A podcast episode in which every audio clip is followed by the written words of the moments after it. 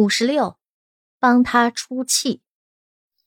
芳华宫此刻伴随墨尘的进来，整个宫殿已经到达空前的噤若寒蝉的状态。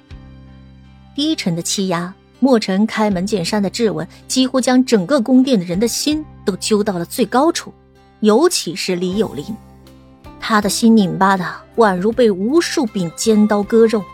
诚如宫民那般美轮美奂，这座宫殿取自一首特美的诗歌《刹那芳华》。他当年入宫时发了疯的想当皇帝心尖上的人，可谁也没想到皇上对女人完全没有兴趣，这令他在宫里当了好久的笑话。若非后面的宫妃都不得墨尘亲眼，且后面的宫妃都没有那么强烈的争宠心思，他指不定被笑话到何日去。但最让他感到骄傲，甚至一雪前耻、奠定宫中地位的，就是他当日给墨尘跪求要住芳华宫。芳华宫是前朝明兰妃的宫殿，说白了，生前是先帝比较中意的一名妃子。最难能可贵的是，她是墨尘的生母。墨尘对于生母的敬重，举官皆知。所以，如果能住进他母妃曾经的宫殿，那肯定代表着在他的心里，多少是与众不同的。他当时跪求时，本也只是抱着试试看的角度，没想到墨尘只是静静的看了他一会儿后就允了。这等轩然大波传到宫里各个角落后，几乎全宫上下都默认了皇帝对他是最与众不同的。这两年多以来，他能在宫里横行这些日子，也最接受不了墨尘对阮流然的特别，也是因为这个原因。而今夜，他完全没有想到的却是。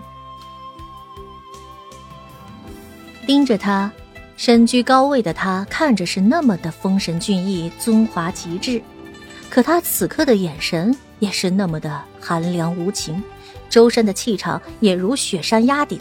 听到他的辩解，他没有半分松动，反而冷冷一吃。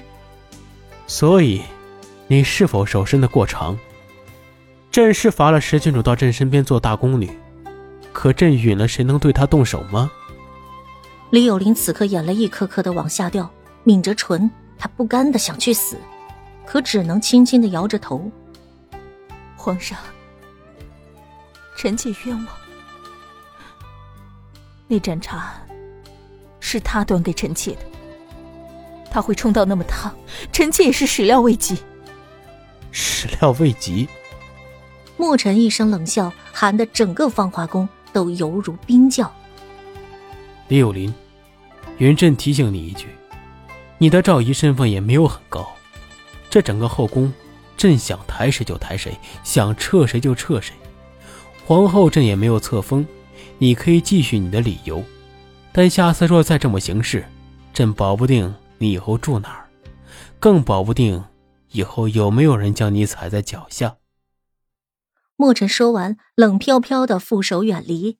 那种云淡风轻的态度，仿佛跟处理一只蚂蚁一样简单。可也正因为这种简单，才更让人感觉风云巨变，什么宛如掐着喉咙般窒息。李有林整颗心都似乎在被凌迟，不甘的飞快冲到跟前，他哭吼着：“皇上这话什么意思？难不成还要册封她为皇后吗？”墨尘发觉李有林的关注点真的挺有意思，他回眸揶揄的看着他：“你有异议？”臣妾，臣妾。李有林哪里敢有异议？尤其冰冷如雪山的墨尘，那种与生俱来的气势，足够将所有人异议的话都吞下。臣妾没有异议，只是臣妾觉得。他资历尚浅，不够服众。哼，墨尘笑了，只是这种笑不但没有半分温度，甚至将整个宫殿的温度集体下降三度。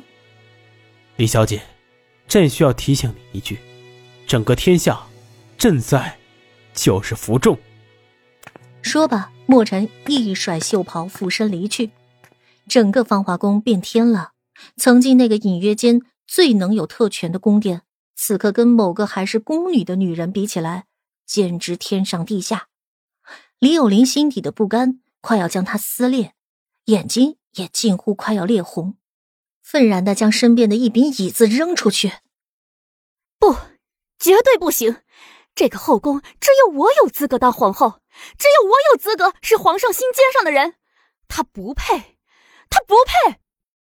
阮流然可不知道李有林在宫殿干吼什么，失落的他只在梦里做着将李有林压在身子底下。嚣张抽鞭子的梦境。等墨尘回到紫金宫准备就寝时，阮流然激动的一鞭子抽上去坐了起来。让你嘚瑟，看老娘收了你！墨尘吓了一跳，静静的看着阮流然。阮流然睁开眼睛之后，才发现自己是做梦了。看着回来的墨尘，他心里有一丝高兴。不过再想想，他看到自己的手。也没什么反应的离开了，八成是去干公务了吧？想着自己的不重要，想着自己的没用无助，阮流然又轻轻失落的躺下，换个背对莫尘的方向继续入睡。莫尘有些无语，但是不好说什么的他，只能也就是掀开被子就寝。很长的一段时间内，两个人都没有说话，甚至时间再长一点他们都不知道对方是不是已经睡着了，直到时间又过去了一刻钟，墨尘清了清嗓子，终于开口了：“过来。”“嗯，是喊我吗？”阮流然背对着睁开了眼睛，这么凶的口气肯定没好事，干脆装作没有听到，继续闭着眼酣睡。墨尘喊了一声：“石沉大海。”这令他狠狠的蹙起了眉头，顿了一小会儿。阮流然，过来。嗯，还真的是喊我。可是想想处境，寻思着他八成又是要使唤自己做什么吧，不想动，他也就继续装作没听到。莫尘无语了，停了一会儿，伸手直接将他扒拉了过来。面面相觑的一刹那。阮流然盯着宫灯下帅的有些令人心发烫的男人，心开始跳的不像话。你干嘛？啊？干嘛？墨尘这一刻盯着阮流然的小脸蛋，突然竟有了一种抱在怀里想一亲芳泽的冲动。但那也只是想一想。对于墨尘这种时刻理智远大于感情的人，他静静的看着他，良久之后才问：“手还疼吗？”阮流然刹那的心都被治愈了。要不说古代会有那么多宫妃面对皇帝的关心会哭得梨花带雨吗？当那种期盼了很久的事情终于达到的一瞬间，任何人都会控制不住自己的委屈宣泄吧。他一把就抱住了墨尘，不管是不是在床榻见了，扑到他的怀里，疼。